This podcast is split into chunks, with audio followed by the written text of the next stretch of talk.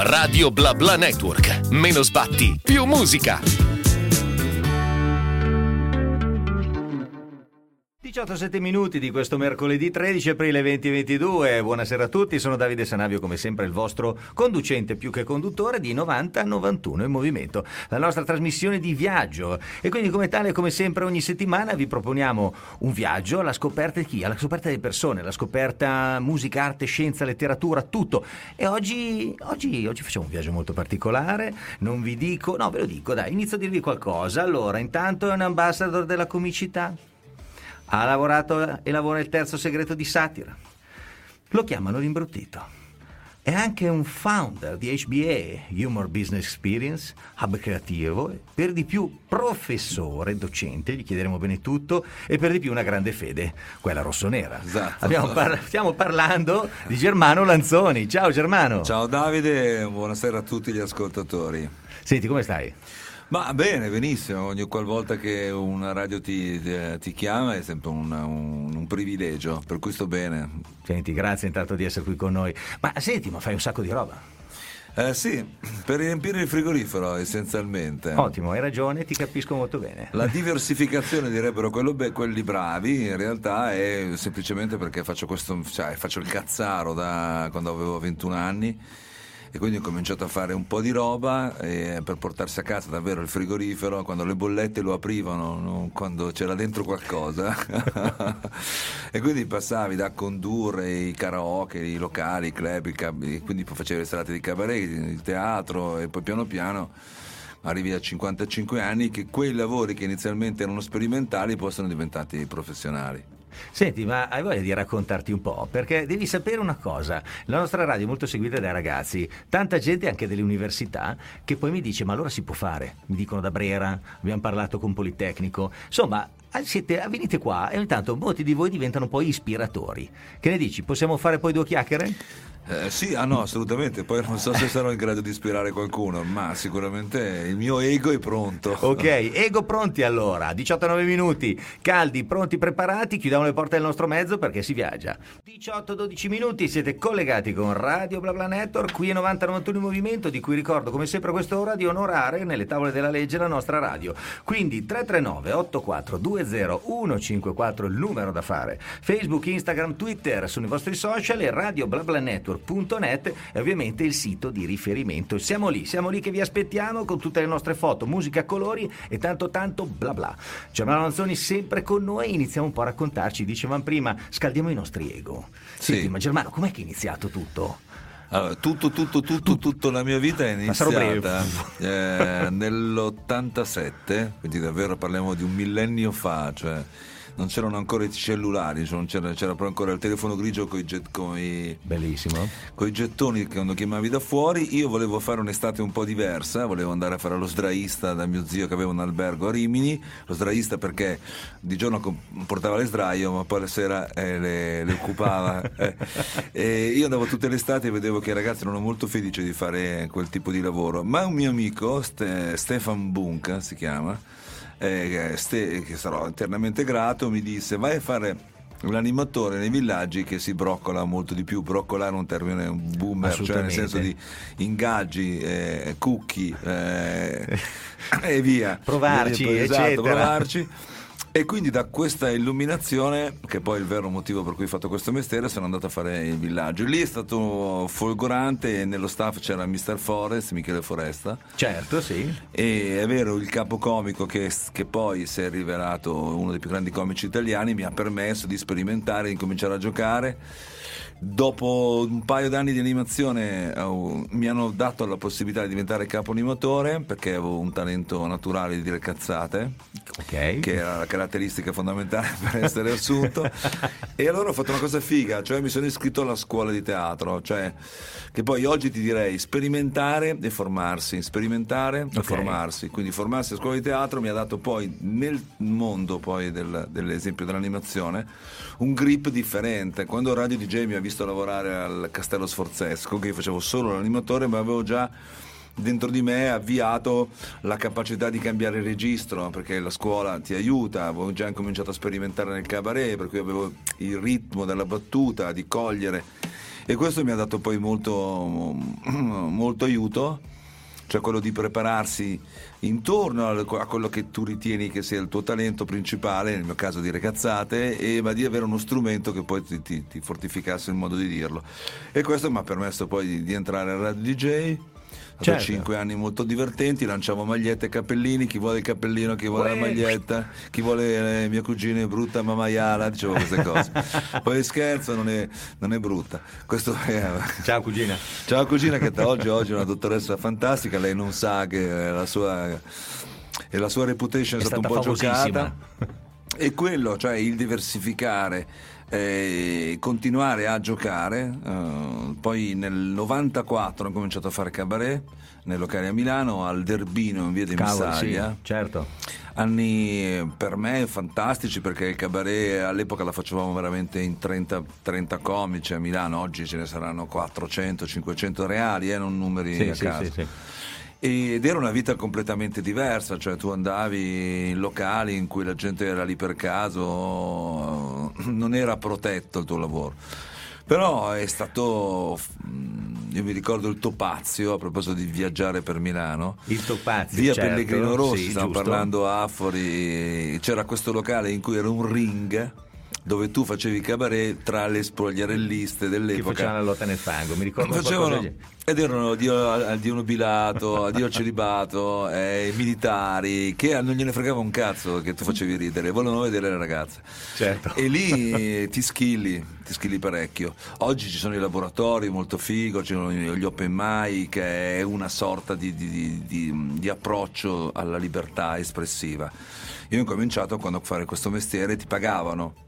Ti pagavano, per cui per essere pagato tu dovevi far ridere e far ridere almeno un'ora. Sto, sono veramente stato fortunato, perché agli anni con gli schiaffoni ti arrivavano da destra e manca, perché non hai un pubblico che o è gratis o viene a vedere la tua creatività, ti sbatte il cazzo, ha pagato il biglietto, devi farlo e ridere, quindi devi farmi ridere. Ma certo. Senti Germano, adesso abbiamo ancora un minuto, però eh, allora intanto riassumendo, eh, allora il demone del cazzeggio devi averlo tu, però da un'altra parte ci vuole, consigli sempre tanta preparazione, non si improvvisa più niente oramai. No, credo che eh, il, il talento ha bisogno di disciplina, questa è una regola fondamentale.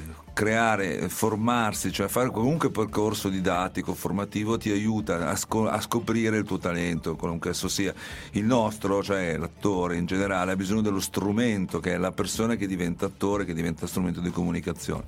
Tutto ciò che acquisisci e poi lo usi come frecce nel momento opportuno. Senti, parlare, eh, mi, hai de- mi hai detto anche una cosa importante, chi viene lì pagava, paga ancora oggi, vuol vedere, vuole ridere. Certo. E comunque oggi eh, mi è fatto venire in mente anche il caso, parlando di schiaffoni, di Will Smith. Certo, giusto. E eh, mi chiedo ancora oggi, ma eh, quando si va sul palco, vuol dire che dobbiamo avere, iniziare a avere il brivido del stare attenti a quello che diciamo, perché si ma rischia tu devi, che eh, arriva eh, lo sbattaflone? A, allora, la verità è che quello che ha fatto Chris Rock è quello che ognuno di noi prova e rischia in ogni locale d'Italia o del mondo, cioè il comico è libero di dire quello che vuole, ma la reazione è libera a chi ascolta, cioè eh, tu non, non ti devi limitare, ma sappi che quando tu osi o vai oltre, quando la tua battuta può offendere, quel che succede succede quel che succede succede perché tutti ah, è successo a, è già successo. a Hollywood, ma certo, ma se tu invece di essere a Hollywood eri ad Affori, cioè quello non finiva la frase, non è che uno schiaffone, andava su e finché non vedeva il sangue non scendeva. Ma ricordo forse addirittura lo stesso Forrest, non mi ric- o forse Cevoli, gli è stato preso per una battutaccia, ma per un i botto. Pollici, gli hanno spaccato i pollici dicendo come ti permetti, tra vabbè, eh, è così, storie. Vabbè, tu fai una battuta e non sai chi è, chi hai davanti, il rischio è che quella persona non ha proprio la tua testa attitudine nel considerare la tua libertà creativa un valore. Hai rotto il cazzo, tu ti meno. prendi due schiaffoni. Cioè, Se... allora senti, facciamo una cosa, un po' di musica così intanto evitiamo sì. gli schiaffoni. Virale, Matteo Romano, a tra poco. diciotto ventidue minuti, avanti tutta con novanta novantuno in movimento, siamo sempre qui con Germano Lanzoni, stasera lo stiamo spremendo, gli facciamo raccontare un sacco di roba. Ma eh, senti, adesso invece andiamo un po' sulla ciccia, sulla carne quella buona, eh, parliamo un po' del tuo film invece, com'è andato? Bello, bellissimo, un'esperienza fantastica, mollo tutto, apro un ciringhito, che è un leitmotiv eh, che per noi milanesi è uno, secondo me, il piano B per eccellenza. Certo. Eh, farlo Dico, il piano B, aprire un ciringhito, ma neanche sotto tortura, cioè nel senso che scaricare la birra in spiaggia alle quattro del mattino, ma che cazzo te lo fa fare? Cioè, questa è la realtà. Invece il V, il film, è stato una delle esperienze più belle davvero in assoluto della mia vita, cioè fare un film da protagonista glielo auguro a tutti gli attori, perché hai intorno a te un centinaio di talenti che ti permettono di realizzare il tuo talento, quindi è veramente dal driver al trucco, alla, all'aiuto regia, agli sceneggiatori, cioè tutti intorno lavorano per sta, farti recitare bene. E questo è stata una grande esperienza, perché io per due mesi, tra giugno e luglio dell'anno scorso, io ho fatto solo quello e non ero abituato a fare solo un'arte. Certo. Ed è stato... La, il set è una droga. È come un circo, come una compagnia che gira, come un tour, quando che dopo due giorni che sei lì la tua vita è... ti sembra di aver fatto solo quello, quindi conosci persone, storie. C'era il cameraman che lavorava con Bertolucci, quelli ah, che arrivavano dal set di Romani, ma ah, bellissimo. Poi ti raccontano il cinema, perché il cinema è come un grande iceberg dove noi mm. vediamo al, ci, al, al, al cinema il film che è la punta, dietro c'è un mondo fantastico. Il film dovrebbe essere visto nel back, cioè c'è, vedere come c'è. Realizzi la scena è altrettanto affascinante è di quello che è la scena. Eh, quando poi si lavora dieci ore di seguito, dieci ore di giorno o dieci ore di notte. Cioè, dieci ore anche di notte. Eh certo. Sì, quando fai le notturne non fai una scena notturna, fai tutte le scene notturne. Quindi, quindi possono tu... essere anche vari pezzi del film separati no, tra di loro. Il quindi film è... tu non, non scegli la crono, non, scegli, non segui la cronologia del film. Scegli, eh, segui la cronologia delle location, cioè le quattro scene fatte all'alba vanno fatte nel, nella stessa alba, non è certo. Che oggi lo giri perché poi domani sei a Milano, vai a girare a Milano, no, fai la sequenza per, che ottimizza i costi, quindi stai a certamente. Soffrire finché non devi crolli, impazzire, caldo pazzesco oppure col e mi sono freddo. Anche fatto male sul set, ah. sono strappato la gamba. C'è una scena, adesso a maggio andrà su Amazon il sì. film, e c'è la scena in cui io scappo da un animale, non faccio spoiler, ma... e nel e per correre di notte oh, eh, mi sono veramente strappato una gamba, cioè abbiamo bloccato, era il quarto giorno di riprese, io ero già in branda col panico generale, qua finisce il film, eh, perché poi ho avuto anche un minimo di svenimento, eh, e poi ho girato con un paio di giorni con eh, zoppicando, per cui evitavano le scene in cui dovevo camminare troppo dinamiche, per troppo dinamiche, poi con del, dei trattamenti serali nel, negli alberghi e mi hanno rimesso in campo. Ma guarda, nei D V D una cosa divertentissima è vedere un po' il making of, che tu dici è la parte in cui si vede il dietro le quinte, ma c'è anche i cosiddetti bloopers, cioè i momenti dove si è cannata completamente sì, la ripresa, no, ma lì bellissimo. C'è veramente quei momenti da ghignare. E se sto usando, scusami, dico, ma ci sei tu? Quindi rappresenti il milanese imbruttito. Siccome no. mi danno il milanese imbruttito anche a me, oggi mi lascio un po' andare. No, no, no, certo, va benissimo. Allontanare il Giargiana che c'è intorno a noi.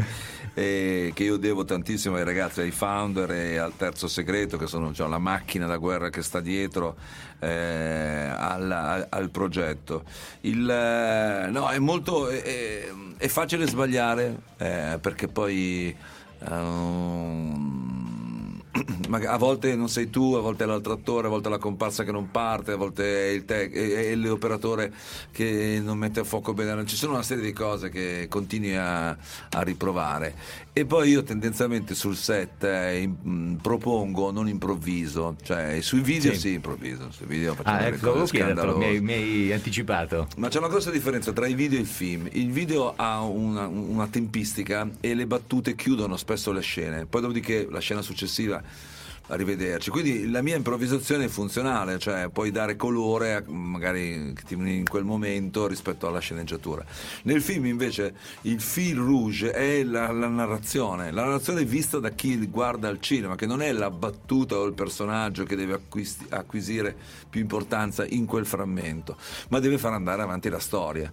Quindi su, sul set ero più attento a, a, a replicare ciò che mi chiedevano che proporre, perché sennò diventava si perde tempo, si perde il tempo alla sì. narrazione. Quindi vedremo, è stato anche per te un bel passaggio, perché sei passato dall'imbruttito, diciamo, eh, zippato cinque minuti, all'imbruttito invece che ha tutto lo spazio di vivere tridimensionalmente la sua vita. Sì, sì, a livello attorale è un salto quantico, cioè passi da gestire cinque minuti, che è difficile ma non è così impossibile, a un'ora, un'ora e un quarto, che è il minimo, sono novanta minuti, il tempo credo minimo, eh, un'ora e mezza, dove il tuo personaggio deve avere un'evoluzione, per cui devi dosare anche la, la, la, la spinta comica, se no non puoi. Il, il personaggio ha i ritmi molto alti. No, Davide, Davide, sto già rotto il cazzo di sentire questo. Fai parlare a me, che ha quel ritmo giusto, che dà un po' di brio, che la gente in macchina si sta rompendo il cazzo a sentire un vecchio che parla.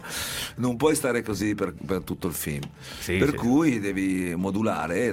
Per me, che faccio l'attore, cambiare registri diventa un po' un, una sfida.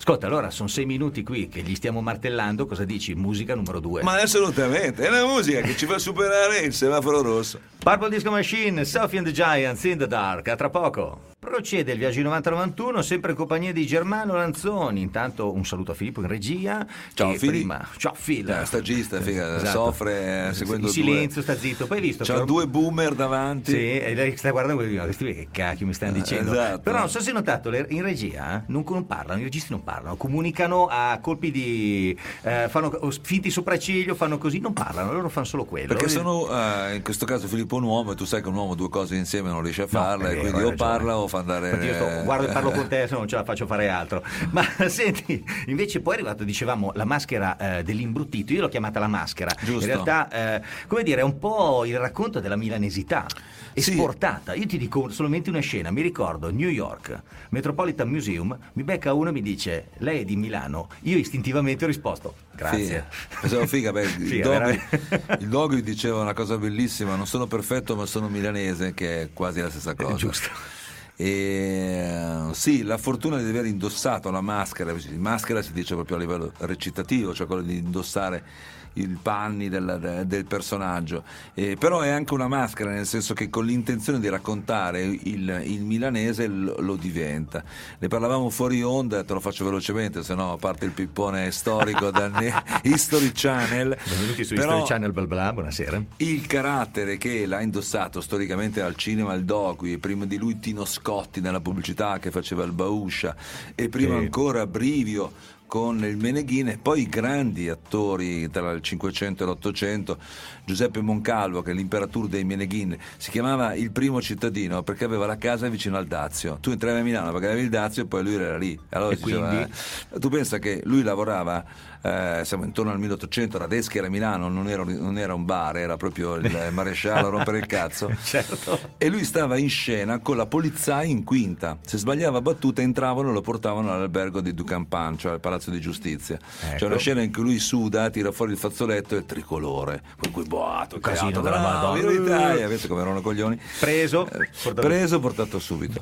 Per cui faceva, e prima di lui che ha inventato il personaggio è stato Carlo Maria Maggi, che ha preso Meneghino, il Domeneghino, cioè il servo che i milanesi nel quattrocento noleggiavano un rent solo la domenica, no. ma non per pulire la casa, ma per andare in giro, perché i nobili e i ricchi andavano in giro con la servitù. Allora i wannabe prendevano sì. questo Giargiana che veniva dalla Brianza e andavano in giro col servo. Tu pensa, il, il commediografo colse l'opportunità, cioè di raccontare vizi e virtù attraverso quel personaggio, attraverso quel servo che poi è diventato il simbolo, tra l'altro è l'unica maschera della commedia dell'arte che non ha la maschera, perché è uno dei nostri caratteri, l'onestà, e soprattutto che la città si riconosce. Sì. Arlecchino a Bergamo non si riconoscono, Pulcinella, se tu lo dici nel modo sbagliato in una, in una serata può anche offendere un napoletano, a Meneghino invece, ed è merito di chi ha raccontato la città così bene, quindi gli attori che mi hanno preceduto, che poi la città si è affezionata.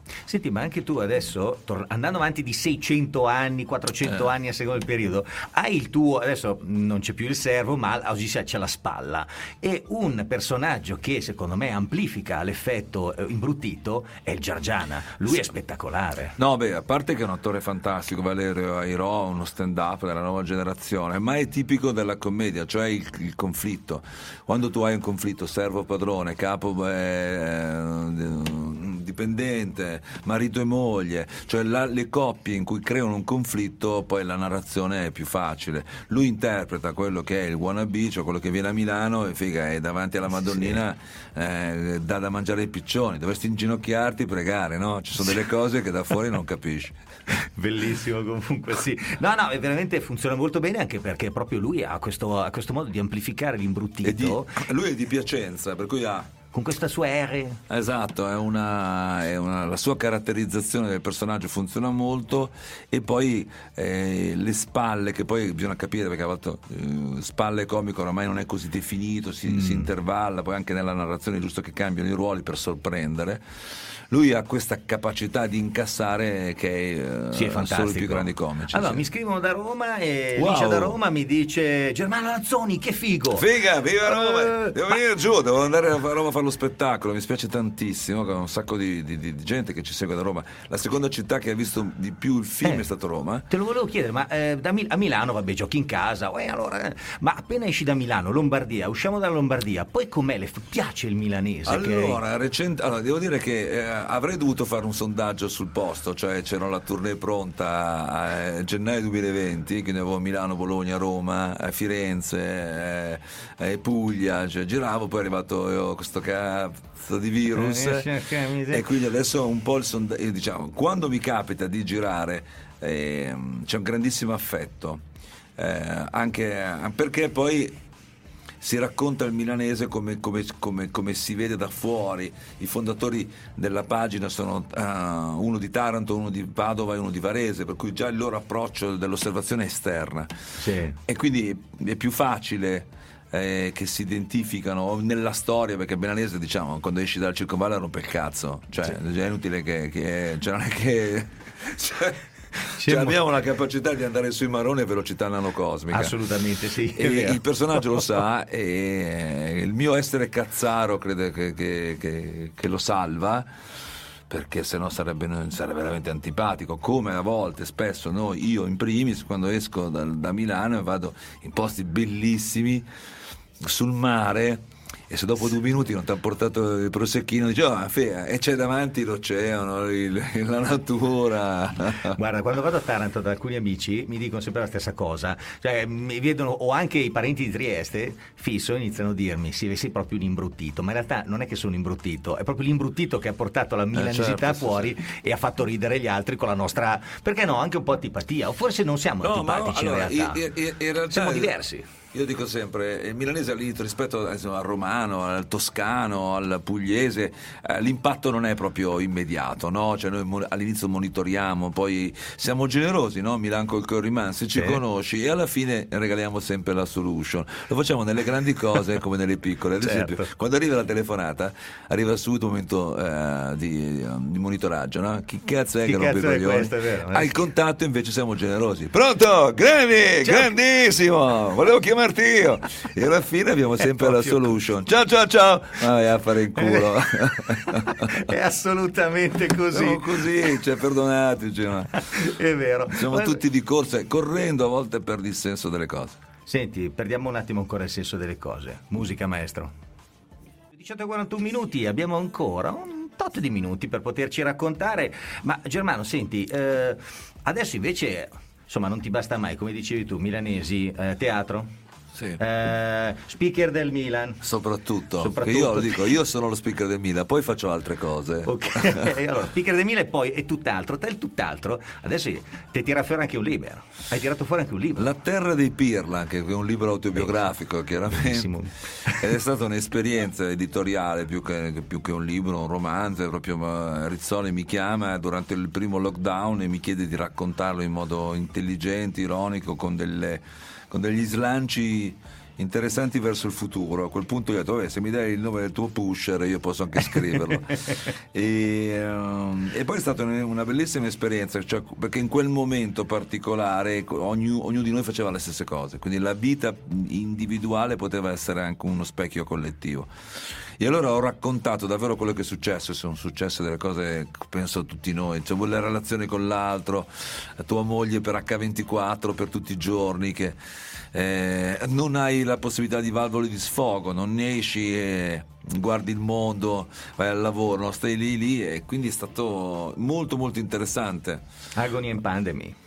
E il libro racco- racc- racconta questo, racconta poi la storia di questo personaggio che sono io, che vive, tra l'altro io non vivo in centro come personaggio, perché il personaggio vive in C A P centoventuno, rigoroso, per un imbruttito C A P Milano è centoventuno, il resto è popolo, fuori dai bastioni, fuori dai bastioni ci sta, certo. Già, il, il, il, pro, il, il proto Giargiana, la terra di mezzo dove incontri kebab e hobbit, draghi, e poi c'è la Giargiana oltre, io vivo oltre confine, certo, a Brusuglio di Cormano, che ah. è residenza estiva di Alessandro Manzoni, che è un enclave tra l'Inculandia, cioè da Cormano in poi, e quello che potrebbe essere la, la, la città, perché c'è sempre lì, c'è la Giuditta Pasta, Affori, Bruzzano, insomma, che sono le terre di confine.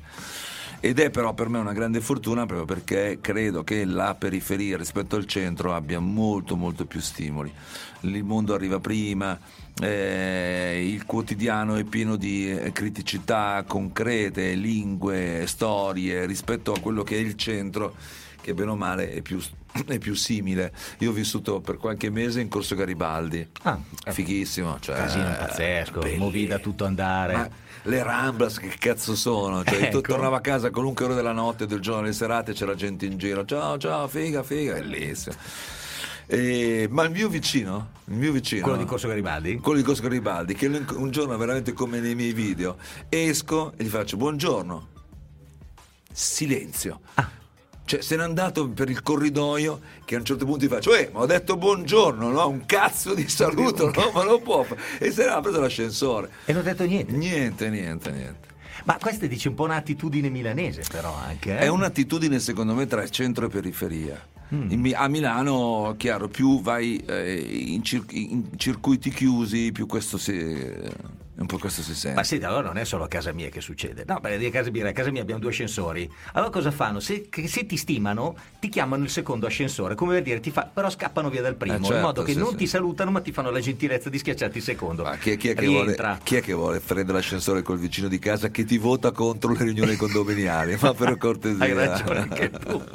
Senti, intanto ho degli altri saluti. C'è Cinzia da Milano che ti saluta. Ciao Cinzia. E ho un buon Sandro invece, anche lì vai con l'imbruttito, dice Sandro, per però viene da Monfalcone. Monfalcone è una città bellissima, un paese fantastico. Insomma, oggi è fantastico, ci stanno un po' scrivendo dappertutto, sono molto contento, vuol dire che proprio anche io, io amo tantissimo, funziona anche, alle, anche all'estero, vedi, stavo dicendo all'estero, ma sì. No, no, no, è tutto estero per noi, una volta superato la circonvalla.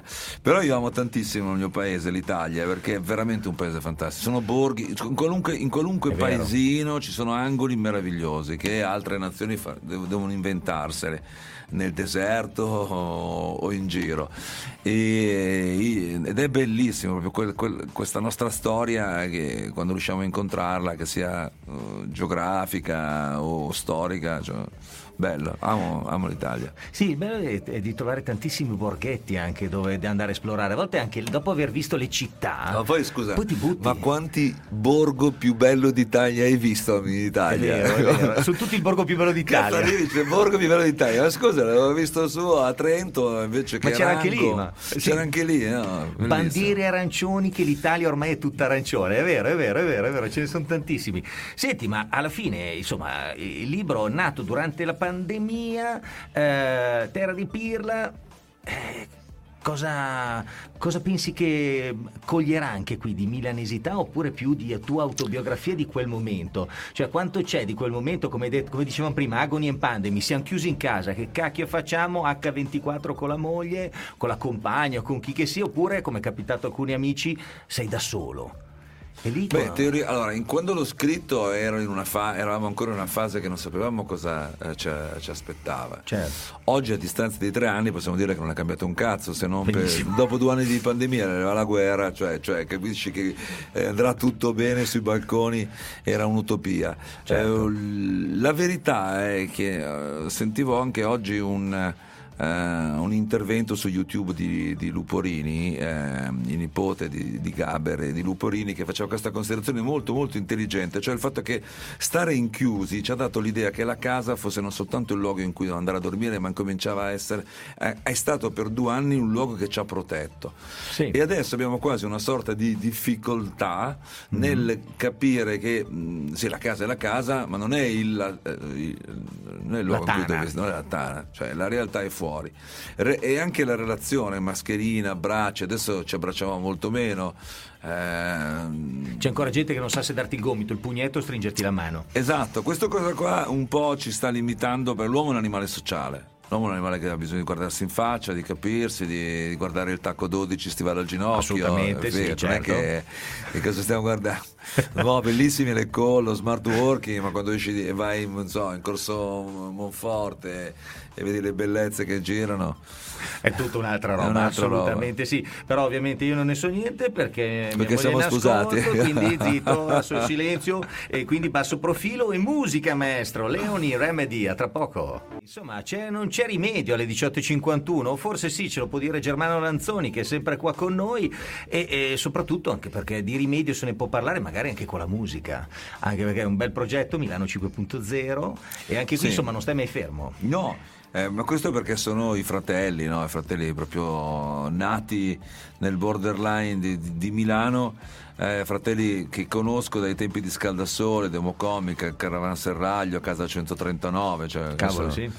Sono i luoghi in cui ho passato i giorni più belli della mia vita, cioè insieme poi a tutti quelli che pensavano, volevano, ce l'hanno fatta fare gli artisti musicali. Fai conto che il D J alla Casa centotrentanove la faceva Cinaschi, uno più rai poeti, quindi tu di, di, di giorno scriveva poesie e, faceva il D J. E alla se- di notte faceva il D J alla Casa centotrentanove, a fine serata poi tutti andavamo là, quindi è quella parte di, di, di Milano, eh, di artisti della mia generazione, Folk Orselli, Flavio Pirini, Walter Leonardi e eh, Raffaella Andres Didoni. Tutti i martedì siamo allo Spirit di Milano in Bovisa, da ormai, ormai sono sette anni credo, dove ci divertiamo a fare i ragazzi, cioè adesso che vai su ogni sera, arrivo lì e nessuno sa che cazzo pezzo vuol fare, cioè è bellissimo, cioè... Cioè, allora stasera che si fa? Non lo so, non lo so, non lo so, esatto, inizia tu, poi vai su e ti lasci andare. E con quello spirito, dopo sette anni di, di, di spirito, abbiamo deciso di eh, regalarci mm-hmm. una serata in teatro, Eh, portando parte del meglio di e parte delle canzoni che abbiamo scritto, che ci abbiamo apposta, il venticinque maggio al Teatro Carcano.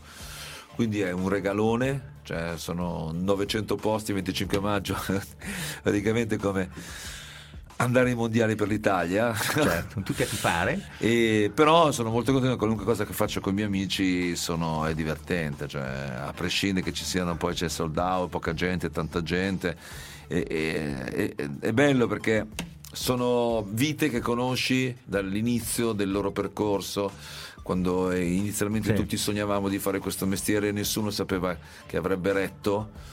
Uh, i frigoriferi piangevano, qualcuno certo. a, ad alcuni piange ancora, eh, però quando sei sul palco è eh, il momento più, più libero della serata. Io penso che faccio davvero tanto, faccio poi tantissimo convention, kick off, eh, però se io non faccio palco eh, mi sembra di non lavorare. A volte faccio lo stadio, sì. faccio convention al mattino, pomeriggio università, la sera allo stadio, devo andare a casa a dormire, no, vado allo Spirit perché anche a mezzanotte è rigenerante, io, perché lì quando scendo dal palco ho detto ah, oggi ho lavorato, cioè, ah, tutto il resto dà... tutto il resto mi sembra un piano B, un'esperienza, una cosa che sai fare, ma il lavoro, per me il lavoro vero è il club, cioè locale, sali, eh, quel che succede lo sai solo a fine spettacolo. Quindi riassumendo, speaker del Milan primo lavoro, poi lavoro B Eh, stare sul palco, esatto, e poi resto, c'è tutto il resto. E poi eh, se ti danno dei soldi, fallo. Va benissimo, perché il frigorifero il frigorifero piange. E poi una cosa interessante, cioè prendere tutte le opportunità, cioè non giudicarle in base al tempo, è eh, che se io non so fare una cosa e farla mi può essere sì. costruttivo.